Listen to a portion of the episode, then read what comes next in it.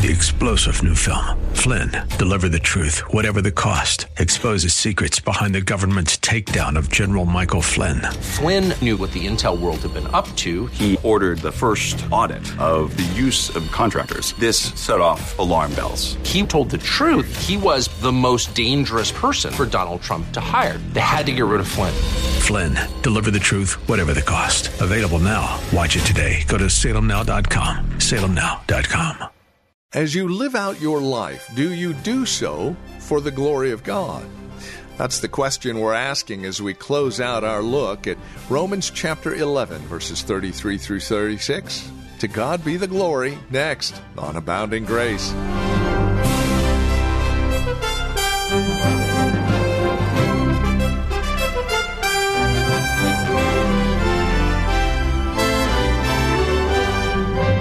It's easy to live our lives for ourselves. We just go about our business and we think nothing of God. But if we do have a heart for God, then His glory is going to be our concern. And that's what we're looking at today here on Abounding Grace. Welcome to the program. The Ministry of Reformed Heritage Church in San Jose with our teacher and pastor, Gary Wagner. We're in Romans chapter 11, verses 33 through 36. It is there that we get a clear understanding of what it means to live to the glory of God. Here's Pastor Gary Wagner with today's broadcast of Abounding Grace. I want to obey God so that I can walk in fellowship with Him. Why this changed in why has this changed in so many people? Well, we all have knowledge like this, know people like this. Why does the change take place in a Christian life? Because God's glory has come to live with us by His Holy Spirit, and He transforms us. Instead of running away from God, we want to know Him. And even when it makes us face our sins, our children's sins, our parents' sins, whatever it may be, I want to enjoy God and glorify Him, and I want to put away all the idols, be exposed, whatever it takes. No deals, no games. No giving you a few, Lord, of my easy sins so I can hold on to my big ones. No, I want to glorify you. I want to enjoy you. I want to walk with you. Now, glorifying in God, we need to put some more meat on this. It's not a pious slogan. It's no exaggeration either to speak of glorifying God as our life mission. This is your mission.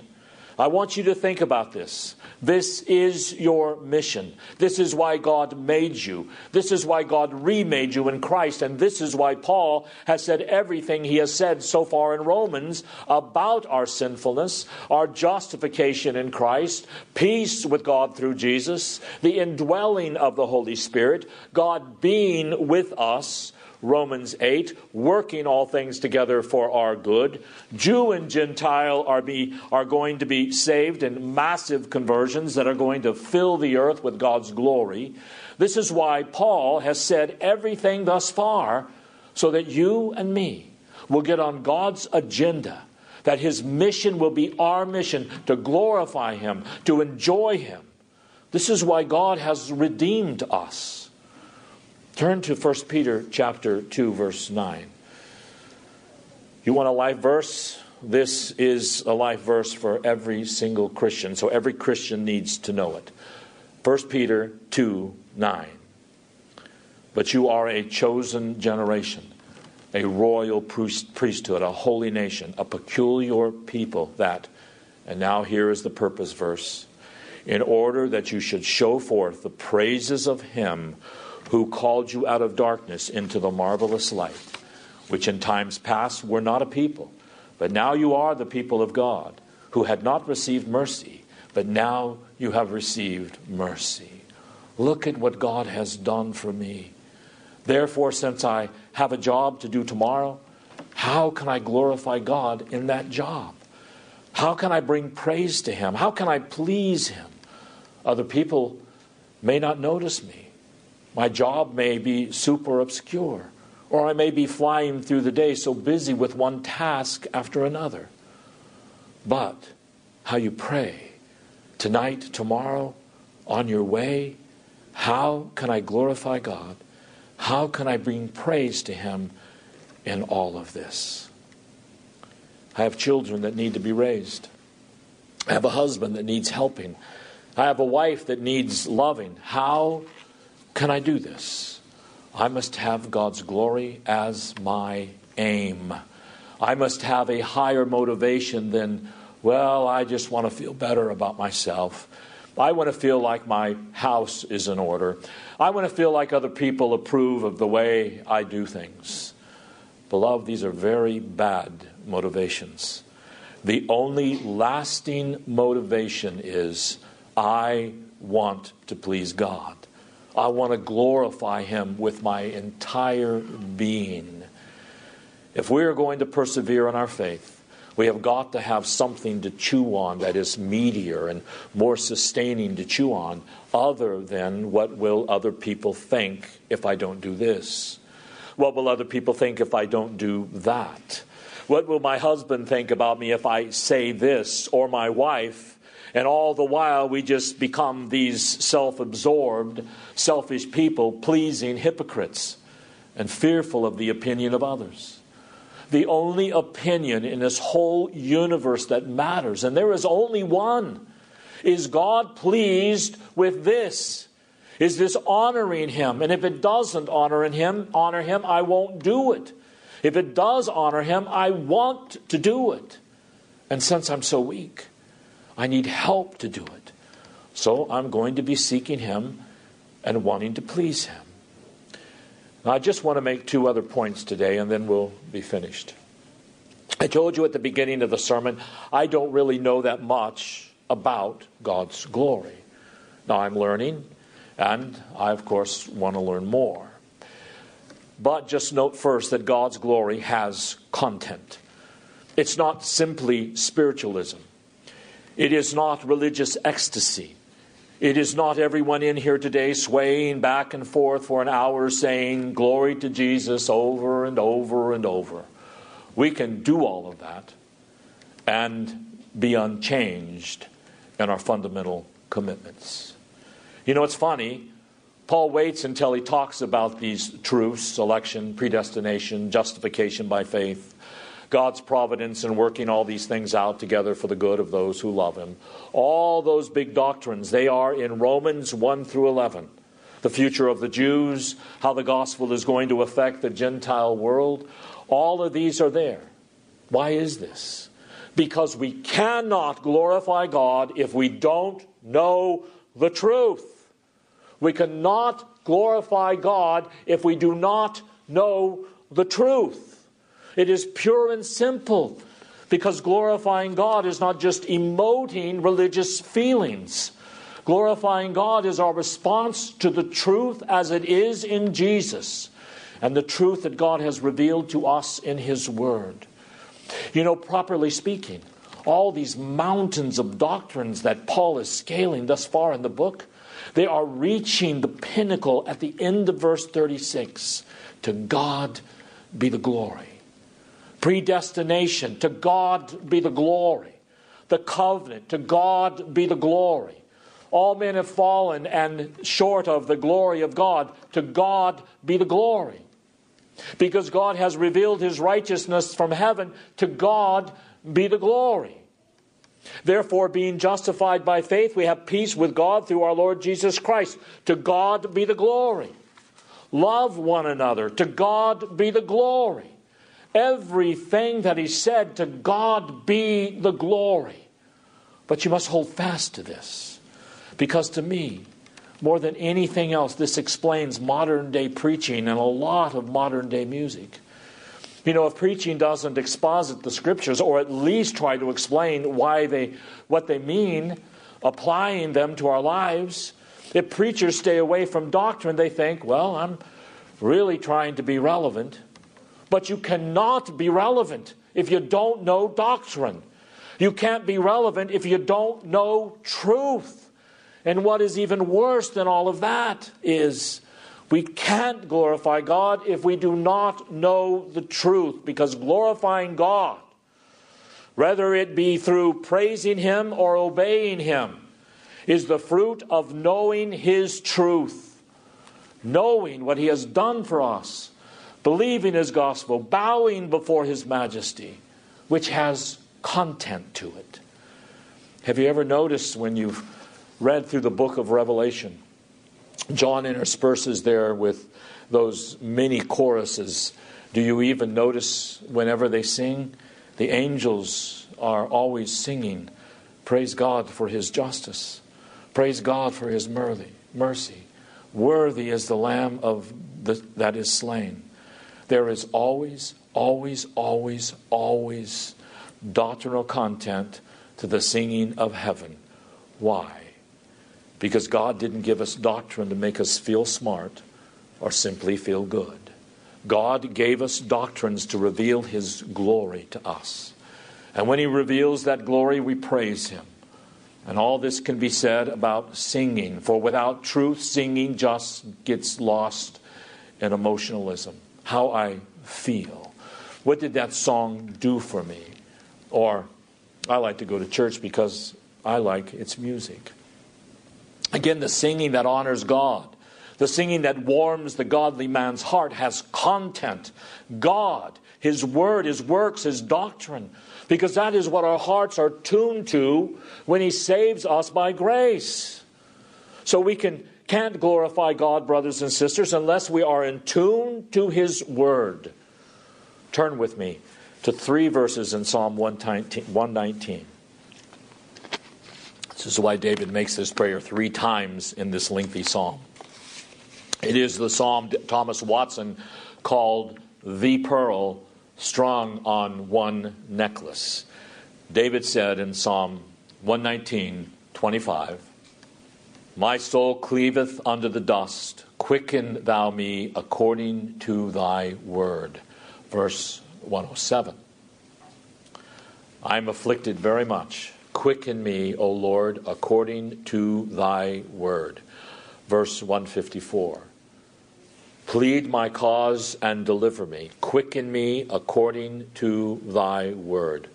Or earlier in the, in the psalm, one more in verse 18 of chapter 119. Open thou my eyes, that I might behold wondrous things out of thy law. Now, why did I read these?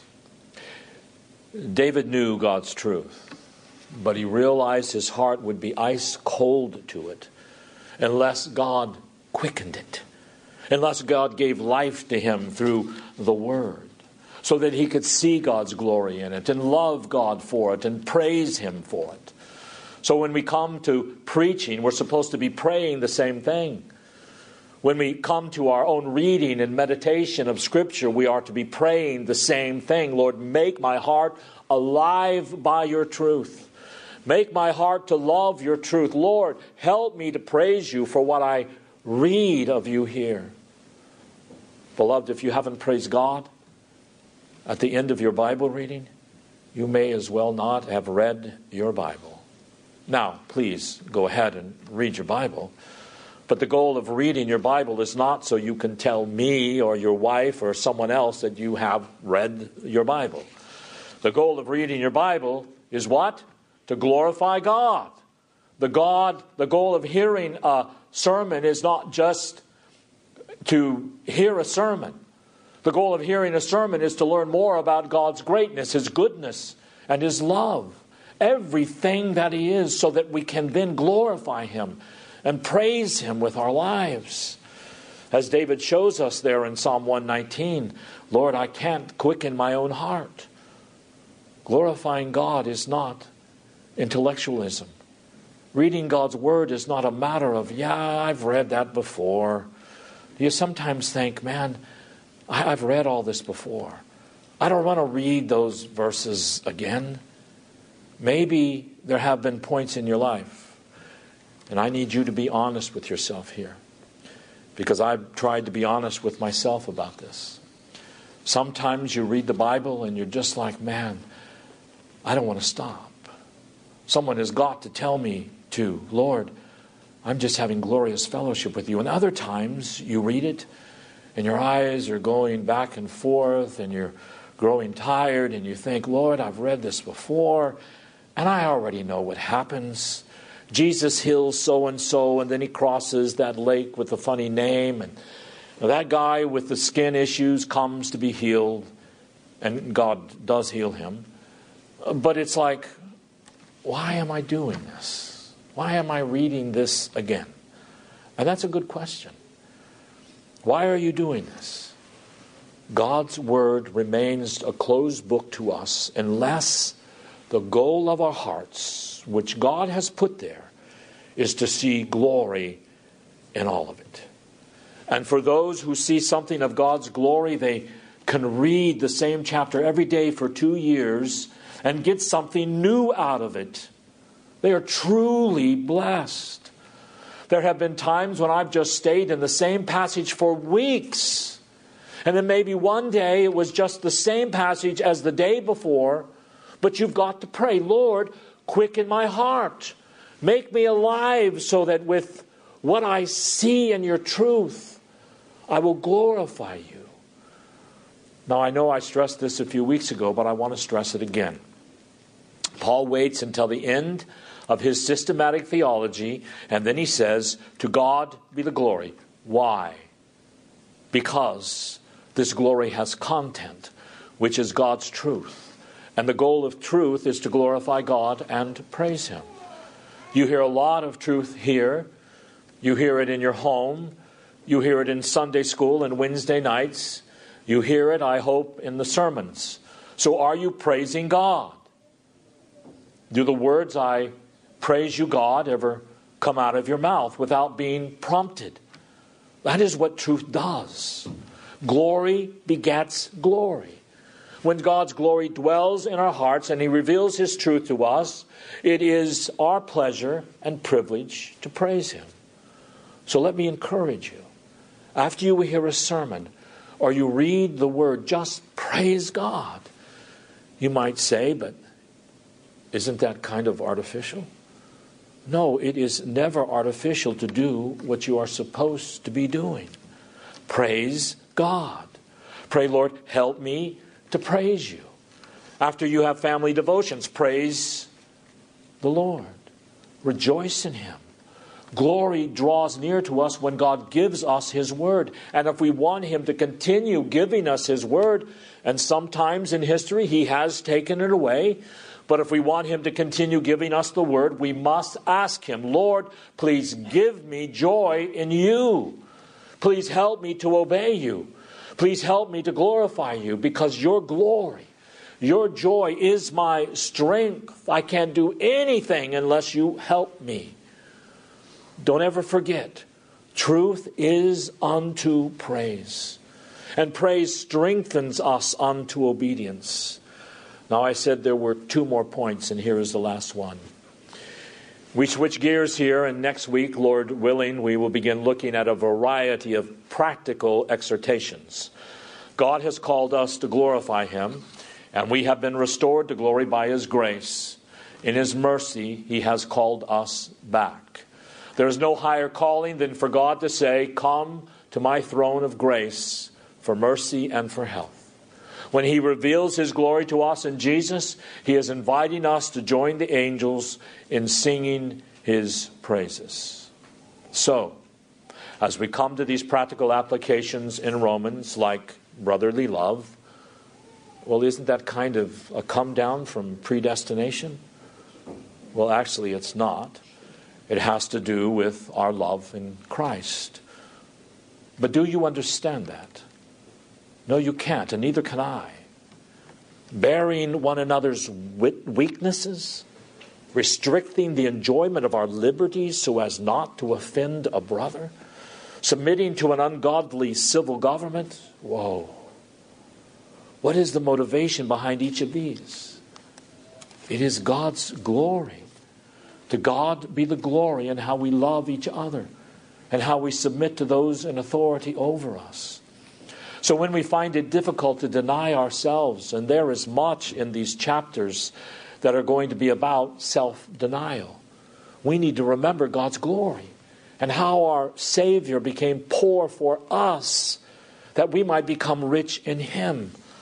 Beloved, that is glory. Let us remember wait a minute. I don't like this government. Well, it doesn't matter what you like. We live in God's world. And if the Lord Jesus Christ committed himself to Pilate and gave the good confession before Pilate, it is our glory to do the same thing. If we want to glorify God, or when it comes to bearing the reproach of the world, Jesus bore it. So it's our glory, or when it comes to obeying our parents, it is our glory. As different questions of obeying authority are brought up in this letter.